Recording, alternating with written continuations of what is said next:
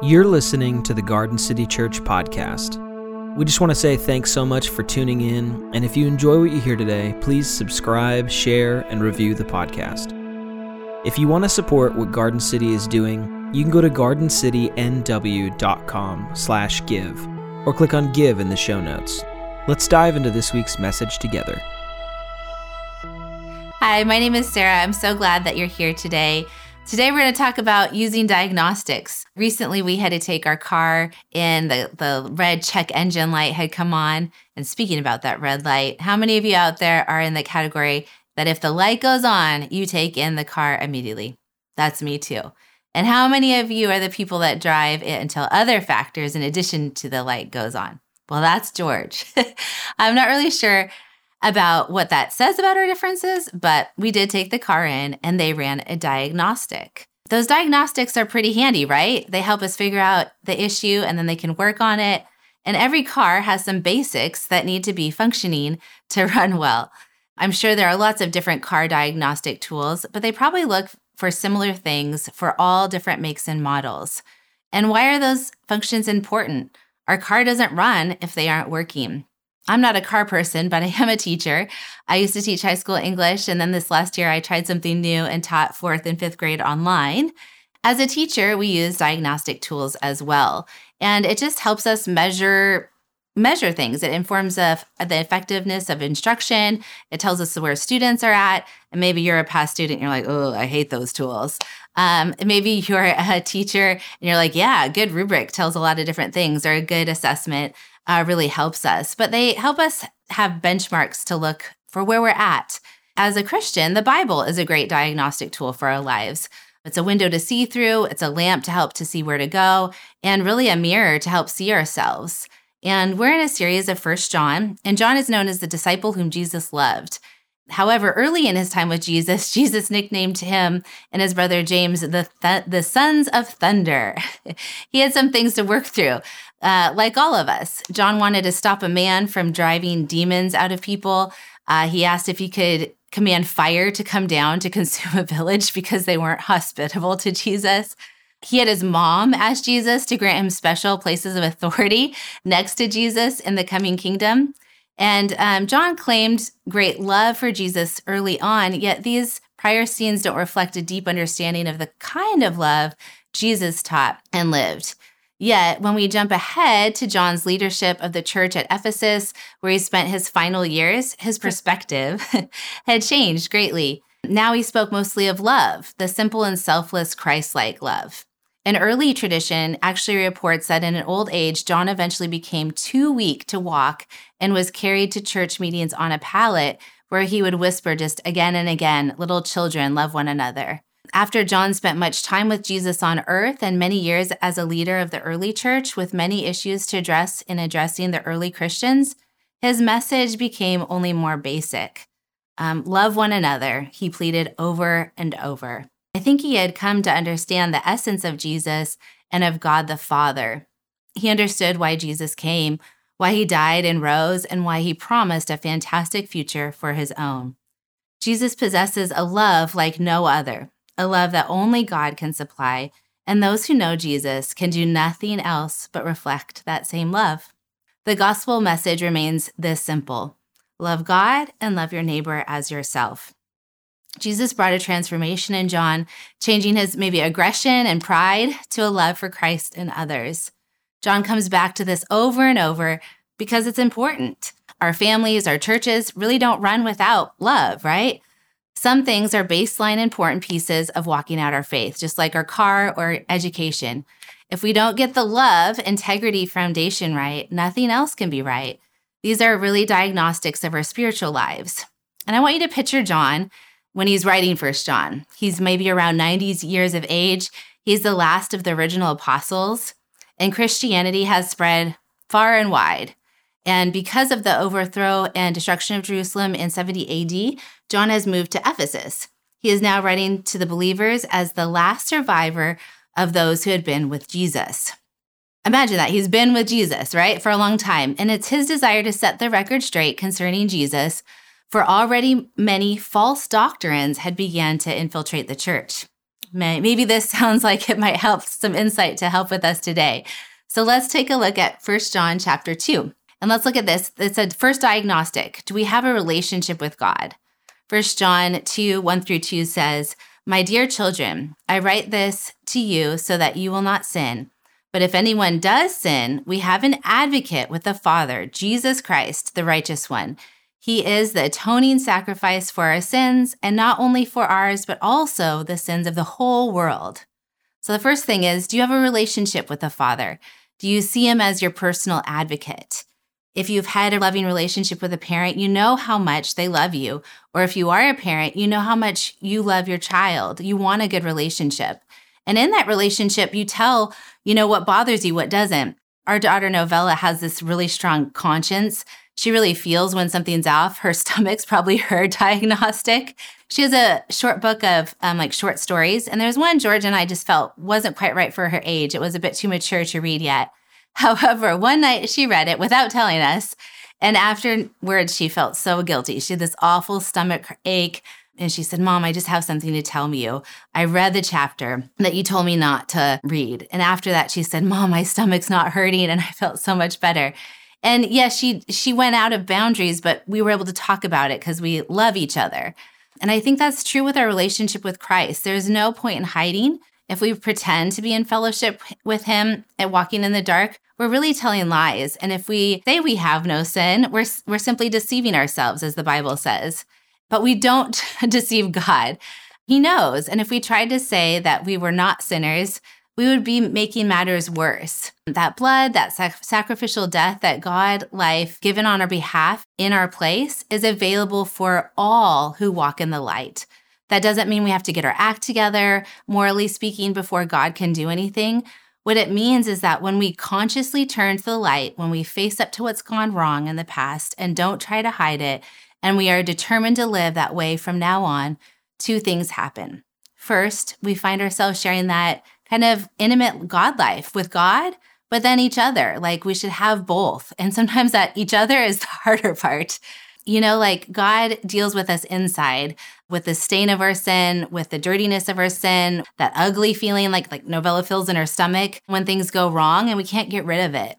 And when we turn to the light and walk in it, it's Jesus it, like lifts it. There's freedom in that. I think that's why John encourages us to face up to the past. There's really no point in hiding. He's going to see, he knows what happened. I just, that's our diagnostic one. Do we know God and do we have a loving relationship with him? Let's look at diagnostic number two integrity. 1 John 2 3 through 5 says, We know that we have come to know him if we keep his commands.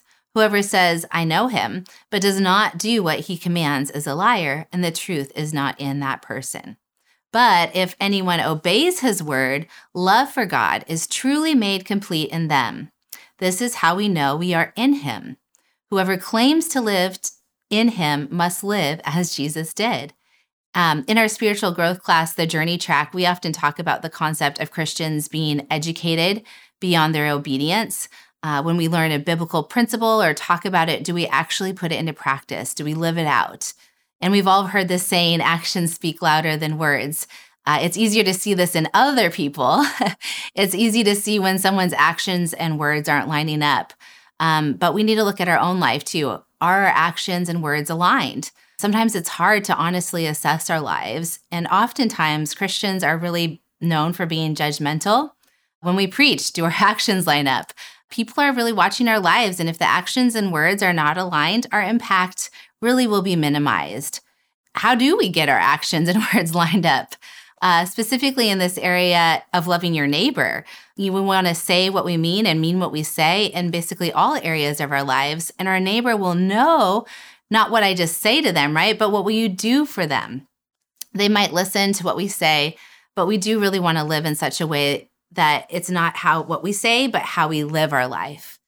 Um, so we really want that integrity for our words and actions to align and we're obedient. The third diagnostic is loving people. 1 John 2 7 through 9 says, Dear friends, I am not writing you a new command, but an old one, which you have had since the beginning. This old command is the message you have heard. Yet I am writing you a new command. Its truth is seen in him and in you because the darkness is passing and the true light is already shining. Anyone who claims to be in the light but hates a brother or sister is still in the darkness. Anyone who loves their brother and sister lives in the light, and there is nothing in them to make them stumble. But anyone who hates a brother or sister is in the darkness and walks around in the darkness. They do not know where they're going because the darkness has blinded them. So, what does it mean to live as Jesus did? The word live is literally walk in common, it's a common Jewish metaphor for how one conducts oneself through the course of life. So, how do you know if you really know Jesus? 1 John 2 3 through 6 provides a diagnostic to check if we are the real deal or not. If one who keeps Jesus' commands, they keep their word, and walks in love, is the one who knows Jesus. But the point is this it's a diagnostic. If you truly know Jesus, that relationship will bear real fruit. A lot of times we have fake fruit, right? We need a diagnostic because relationships really are somewhat intangible you can look at a relationship, you can't really touch a relationship, but the qualities of our relationships are revealed by what we do and what we say, right? So it becomes clear who you love and by what you do. And in um, chapters two through nine through 10, uh, John spells the implications of keeping his commands. It means showing love to one's brother and sister. Consequently, a failure to love is evidence one maybe doesn't know Jesus. And knowing Jesus is evidenced by love. And love is clearly defined if we jump to uh, 1 John 3 16. It says this This is how we know what love is. Jesus Christ laid down his life for us, and we ought to lay down our lives for our brothers and sisters. So, this kind of love is required, basically, nothing less than sacrificial, life giving love demonstrated by Jesus himself. And love is a commitment to each other, right? We're committed to our brothers and sisters. And so, John really connects love with knowing God. Believers are to love one another since love comes from God. It is not possible to love God and not also love one's brother and sister. By loving like Jesus, we are able to live like Jesus and for Jesus. And really, we're relational beings. This is because God is a relational God. He has three persons in one, right? We have Father, Son, Spirit existing together in mutuality, indwelling relationships. And this might be um, maybe about theology, but is the goal of theology the what you know, or is it the who you know? You know, I can learn many facts about God and the Bible, um, maybe even learn its original languages, read theology books, or, you know, quote church fathers from memory.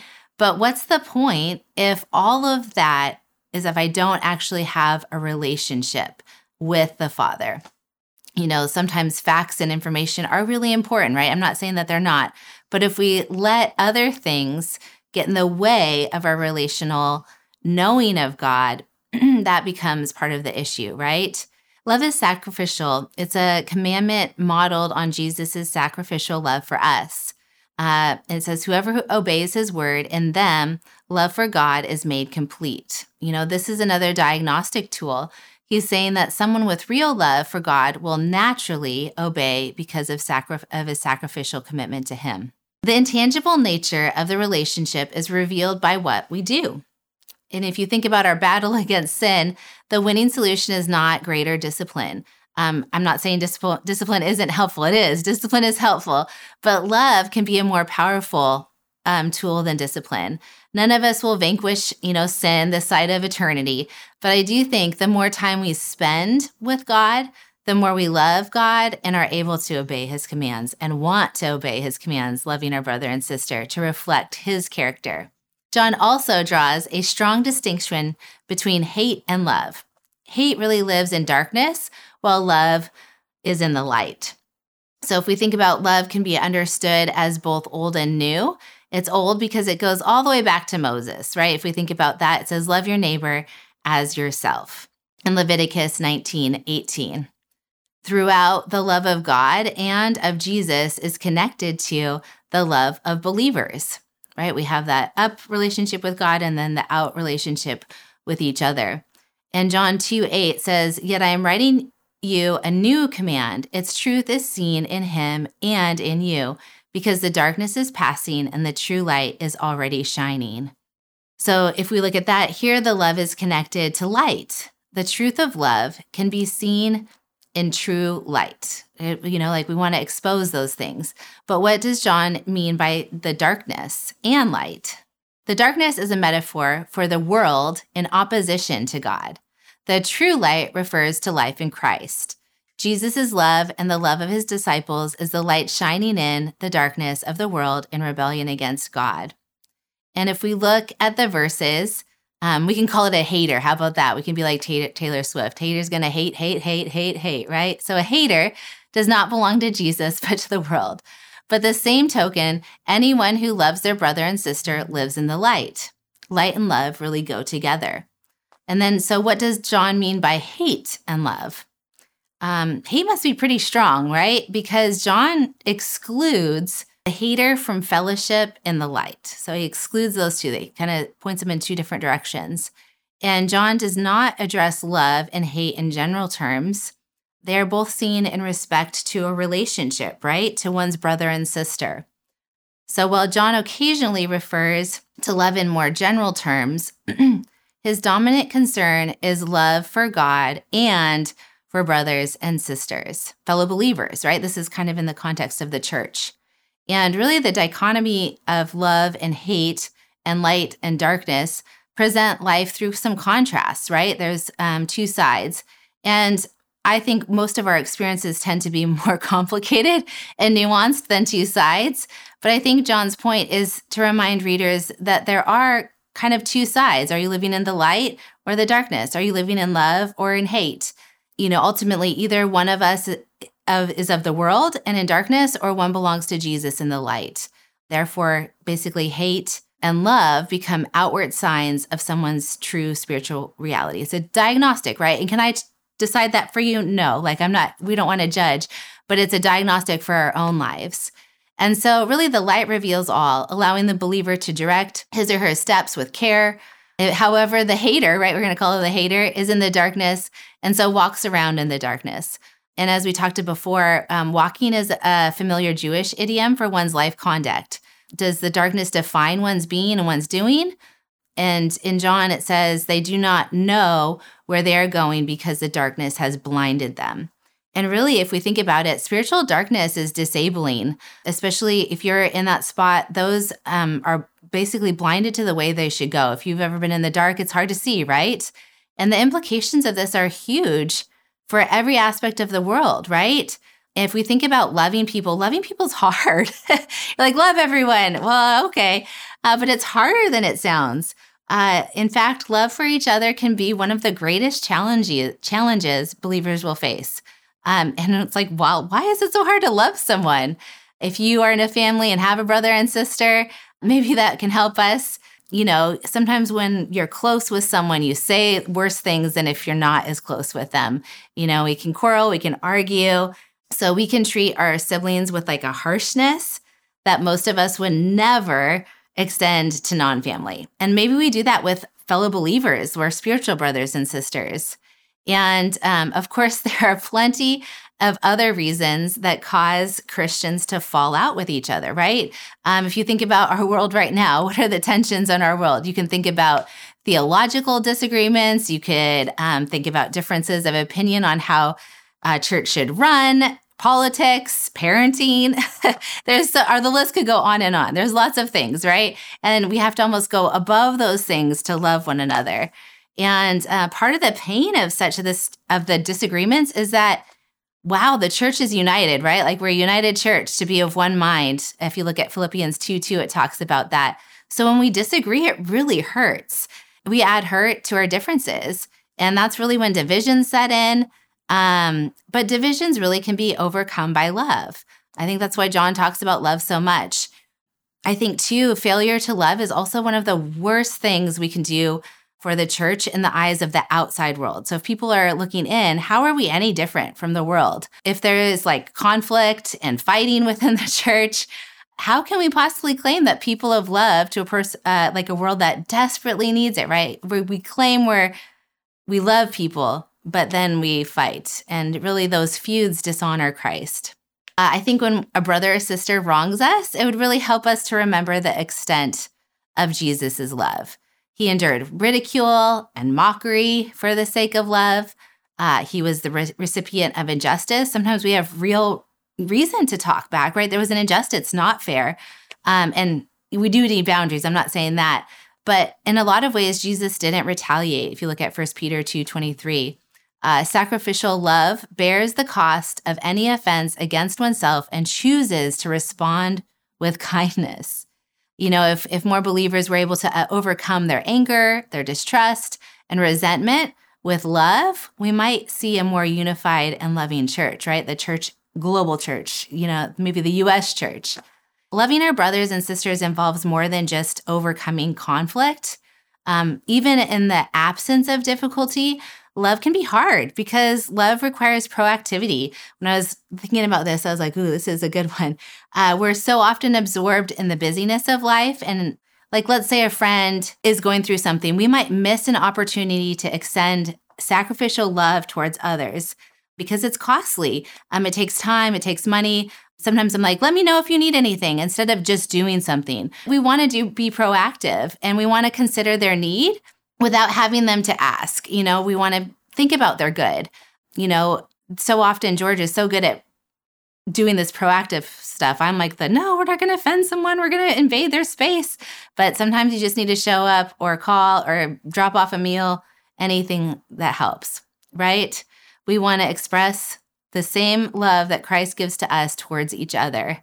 We want to imitate Christ, right? We want to have his example of love and reflect that deep love that only Christ can give. We're going to we're going to fail, we're going to mess it up, but we want to be reflections of that love. And by loving each other, we demonstrate that we truly understand who God is and that we truly know him, right? If we know him, we want to reflect that. But we know that every family has conflicts, right? Um, all brothers and sisters battle each other from time to time. But there is a difference from a prolonged stance of hatred, right? Um, if, siblings come to that point, to a settled position of hate, in some ways they effectively cease to be siblings, right? They don't have a relationship anymore. Kind of, it's this kind of unrepentant, active hate that tears families apart, right? Instead of loving, sacrificial commitment, that is self serving towards um, another. So if hate is committed to anything, it is the destruction of its object.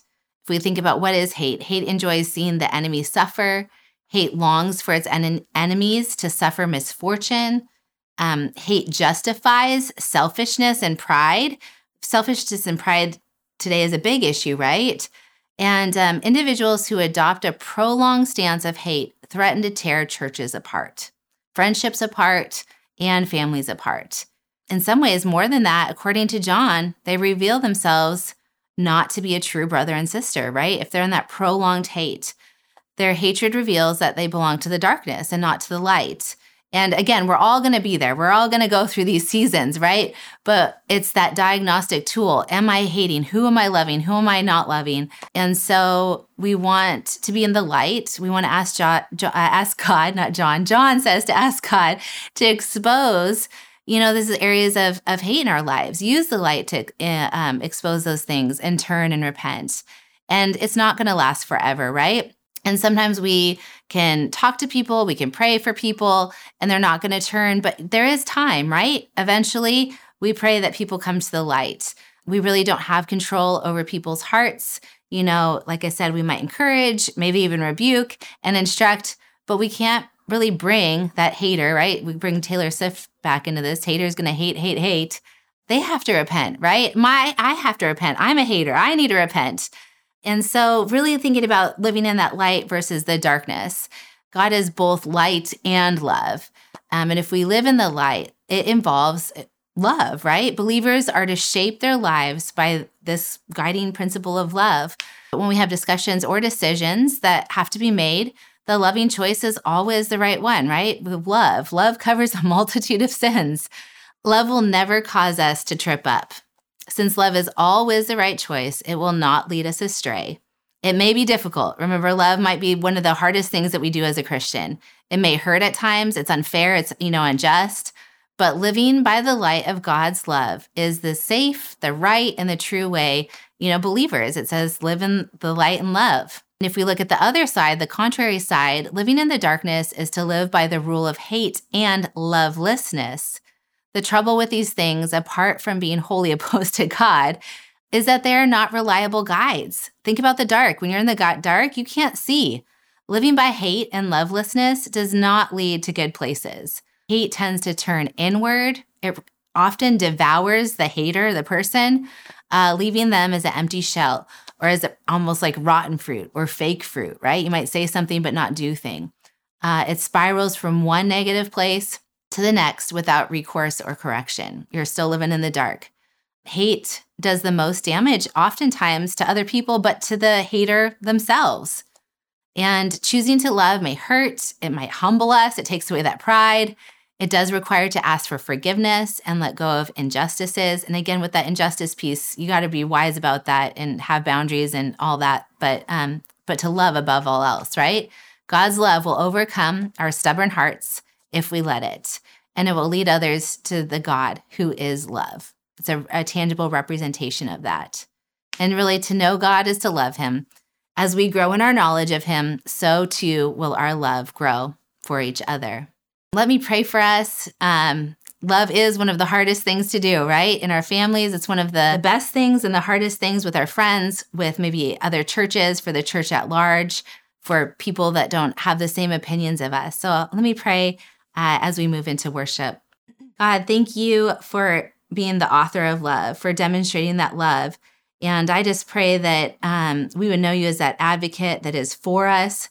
You're not against us. Help us to be mirrors and reflect your love for each other. Um, light up our hearts, our minds, our actions. Um, let us look and use it as a diagnostic in our lives and help us see um, in honesty where we're at and where we can grow. I thank you that you see us um, and you help us grow and you help us have your characteristics. We love you so much. In Jesus' name, amen.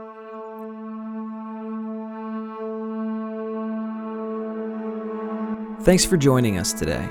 If you have any questions or comments about today's message or would like to contact Garden City Church, reach out at info at gardencitynw.com or click contact in our show notes. Garden City services are made possible by your generosity.